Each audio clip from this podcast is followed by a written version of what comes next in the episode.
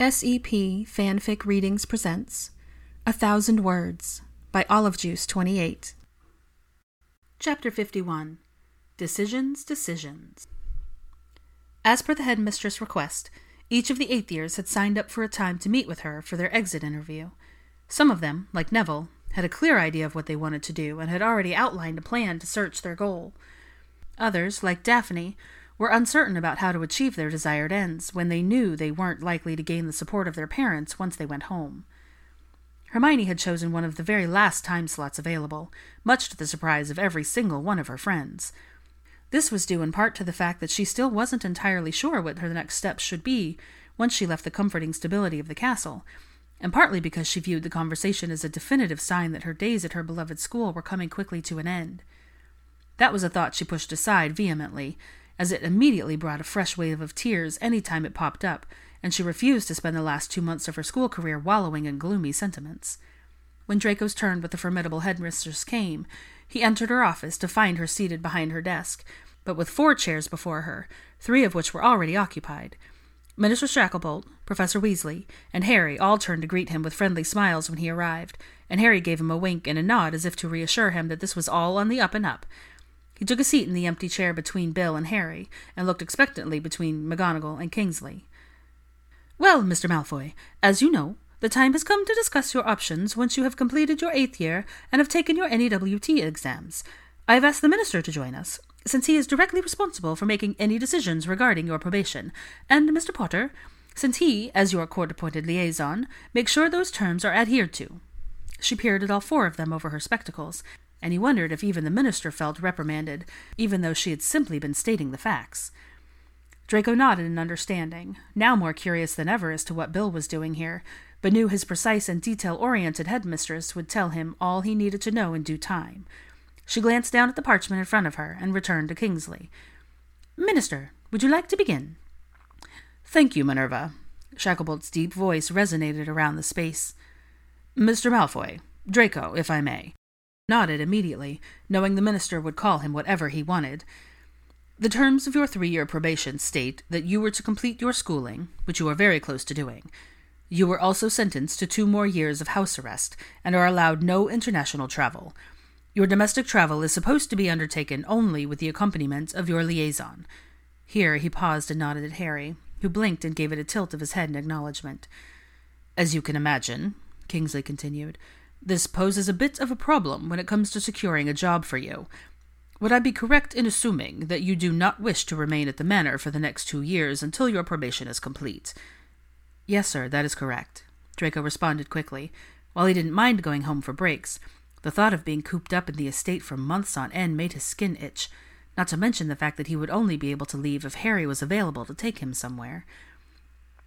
So, it would seem the best course of action would be to take a position that would not require daily travel, Kingsley stated matter of factly. Draco let that thought sink into his brain, and while it made sense, he sincerely doubted anyone in the wizarding world would want to hire a former Death Eater who was still on probation in any capacity, much less for some sort of live in situation. He voiced his concerns to the room at large, and if he wasn't much mistaken, Professor McGonagall's eyes took on a glint of humor, and her mouth twitched as if she was hiding a smile. Professor Weasley, would you like to explain?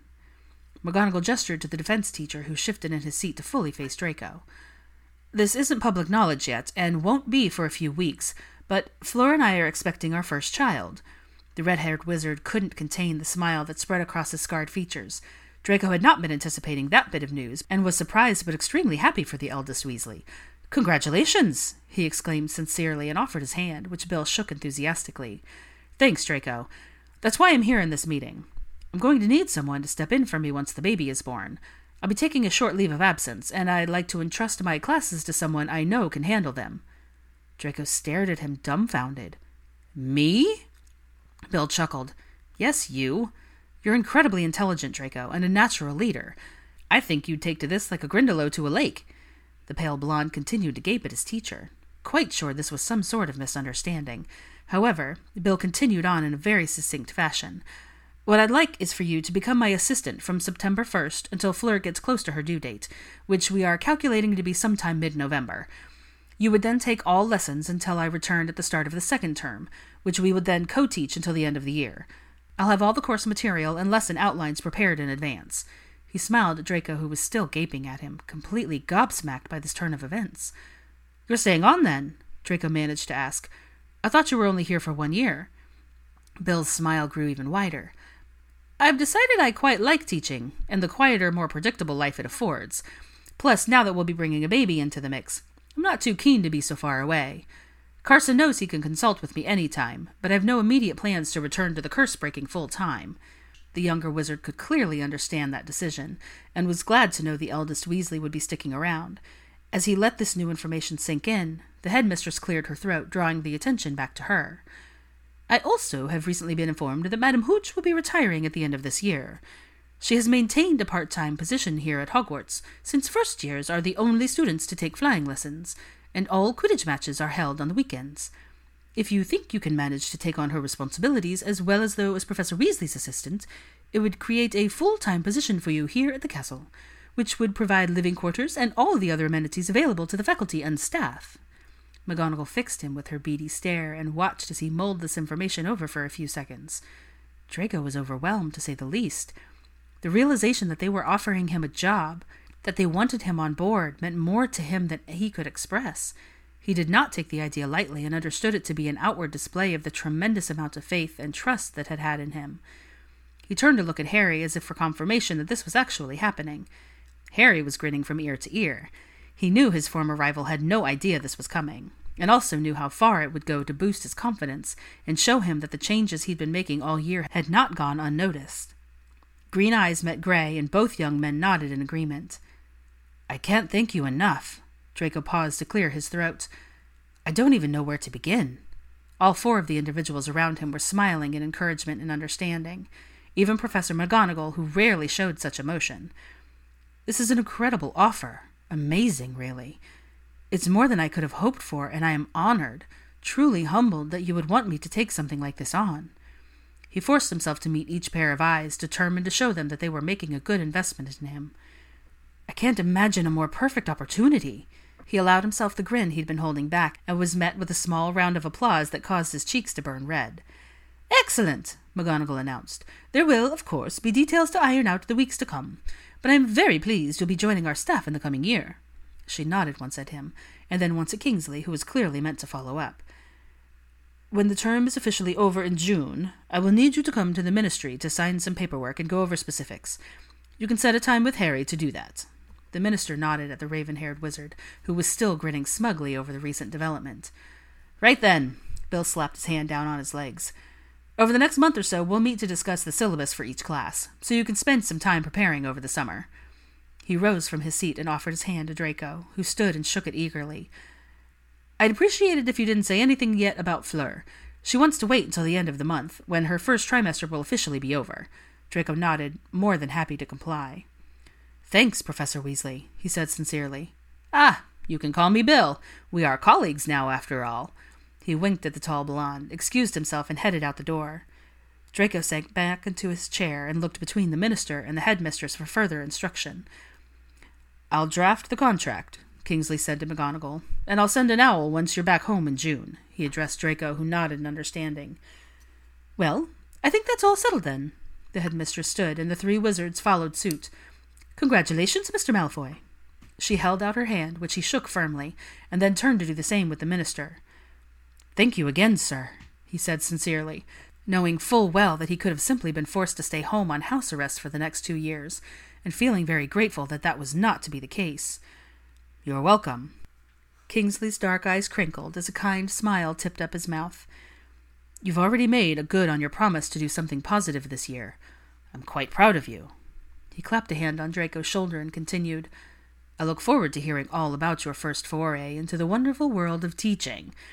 He chuckled deeply, bowed to McGonagall, and told Harry he'd see him back at the office before sweeping out the door. Draco and Harry bid farewell to the headmistress a second later and started making their way back down the corridor. I can't believe it, Draco murmured, a grin slowly spreading across his face. I walked in there thinking McGonagall was going to tell me I'd just be stuck at the manor till my probation was over. Or at best, that the minister would have wrangled some sort of low level desk job so that you could keep tabs on me. Harry snorted at that. Oh, yeah, I'm sure you would have loved that. Both wizards chuckled as they came to a halt at the stairs leading down towards the entrance hall. I told Hagrid I'd stop by and see his new batch of Nifflers, since I didn't get a chance to after the memorial service. Apparently, he also got a cabbage the size of a carriage wheel. Sounds fascinating, Draco snickered and held out his hand to his friend. Thanks, Potter. I know you had a say in their decision today, and I appreciate it more than you know. Harry shook the offered hand and smirked. You'll still have to put up with weekly visits from me, you know. The tall blonde heaved a long, theatrical sigh. I'll never be rid of you, will I? Probably not, mate, Harry snickered as he bounded down the steps, leaving Draco to make his way back to the room with a smile on his face. A week after Draco's exciting announcement regarding his future plans, Hermione found herself across the same desk from her beloved professor. She had tried, really she had, to put together a solid plan for herself after leaving Hogwarts, but nothing seemed right. Nothing felt like it fit, and she was rather frustrated and overwhelmed by the time her appointment rolled around. She was so very pleased for her favorite wizard. He had been bursting to tell her his news when he'd returned to the room, and she shared in his elation completely.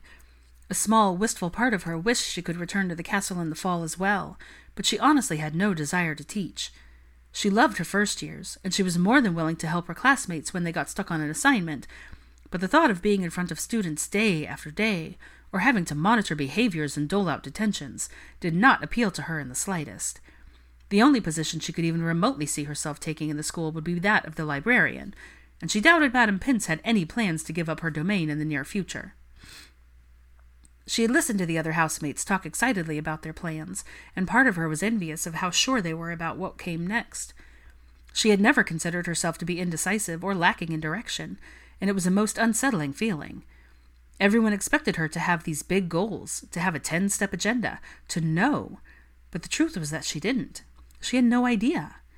Her frustration must have started to become obvious because her friends stopped asking about it, and even went so far as to change the subject at meals so as not to increase her stress level. Draco had tried to help, and offered several suggestions, and had listened to her ramble endlessly, or argue with herself, or second guess everything she'd just said, all the while maintaining a comfortable and supportive stance on the topic. More often than not, he would let her vent for several minutes before pulling her into a hug and reminding her that it would all work out. She appreciated it and loved him for it, but it still didn't solve anything. With hopes that the headmistress might be able to give her some guidance, Hermione sat expectantly across the polished antique desk and waited for the older witch to finish organizing her parchments in front of her. Well, Miss Granger, it seems the time has come, McGonagall began, her voice much softer and less crisp than usual as she took in the young woman across from her. The curly haired witch would forever be one of her favorite students, and she was more than a little sad to see her go.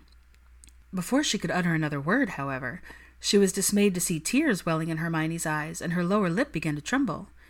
The petite brunette was mortified, and looked down at her hands, which were twisting her robes in her lap as if trying to tie them in knots. She struggled to get her emotions under control, taking several deep breaths as tears escaped down her cheeks, but it was all in vain. Professor McGonagall rose from her seat and came swiftly around the desk, pulling another chair up right alongside Hermione and wrapping her arms around her. She let the younger witch cry, knowing nothing she could say at the moment would erase the internal battle clearly taking place, though she had an inkling what was behind it. After several minutes, the storm subsided, and Hermione shifted slightly. The headmistress handed her a handkerchief, which she accepted gratefully. My dear, would I be correct in assuming that you have undecided your path once you leave the school? She asked kindly, still keeping one arm around Hermione's shoulders. Hermione nodded and sniffed. Would that have anything to do with your uncertainty about your parents and your childhood home? McGonagall recalled Kingsley saying the younger witch had decided not to sell the house in the wake of her failed attempts to restore her parents' memories, and that she'd chosen to wait until finishing her eighth year before taking any steps regarding that. Hermione nodded again and wiped her eyes, finally raising her head and meeting the sympathetic gaze in her mentor. I just don't know what to do, she admitted in a broken whisper. I feel that to sell the house is to give up hope that they will ever come back to me, and I just can't. I can't. She trailed off, and her sobs renewed as she was pulled back into the headmistress's embrace. Perhaps you should go see them again, McGonagall suggested quietly once Hermione's tears had subsided. Perhaps finding them still healthy and happy and content in their new life will bring you some peace, and it will help you decide what you wish to do next. She pulled back and looked the distraught witch clearly in the eye, her normally stern gaze filled with compassion. I do not mean to pry, but it would be accurate to say that you are not under any financial strain at the moment. Hermione shook her head and took a deep, fortifying breath. No, I have a bit of my savings still left after our year on the run, and I haven't even touched the reward from the ministry. The headmistress nodded decisively. Then I suggest you take the summer to check in on your parents and explore your options. If money is no issue, then there is no immediate need for you to sell the house. Give yourself some time to figure out what you want to do. It goes without saying that virtually any door will be open to you in the wizarding world. Your opportunities are truly endless. She smiled warmly at the courageous young woman and patted her hand. I have no doubt that whatever you choose, you will do a marvelous job and will take tremendous impact on the lives of others. Hermione gave her a grateful, if watery smile and nodded. Thank you, Professor. I do think I need to see them again, and I know I want to do something to improve relations between humans and non or part human magical beings. I'm just not sure what that will look like yet. See there, you already have a bit of a plan. McGonagall replied encouragingly. There's no rule that says you have to leave this castle with your entire future set in stone. In fact, I think sometimes we rush into those life decisions rather carelessly, and when it would be better to take the time to consider those steps along the way are just as important as the desired destination. The petite brunette sighed deeply, a sense of relief and hope bubbling onto the surface. She felt as if a weight had been lifted, as if she'd been given permission to take a bit of a scenic route instead of the most traveled one, and she appreciated it greatly. Thank you, Professor, she said earnestly as she clasped the older witch's hands. I needed to hear that. McGonagall nodded, and a bit of her firm demeanor settled back into place. I'm pleased to have been able to help. Both women stood, and Hermione turned towards the door before the headmistress spoke again. I would very much like to know how it all goes, and what you eventually decide to do. She was still watching her student intently, and was met with a genuine smile and a nod of curly head. Of course, Professor. I promise I'll keep in touch. The door closed softly behind Hermione, and McGonagall returned to her seat on the other side of the desk with a small smile still in place.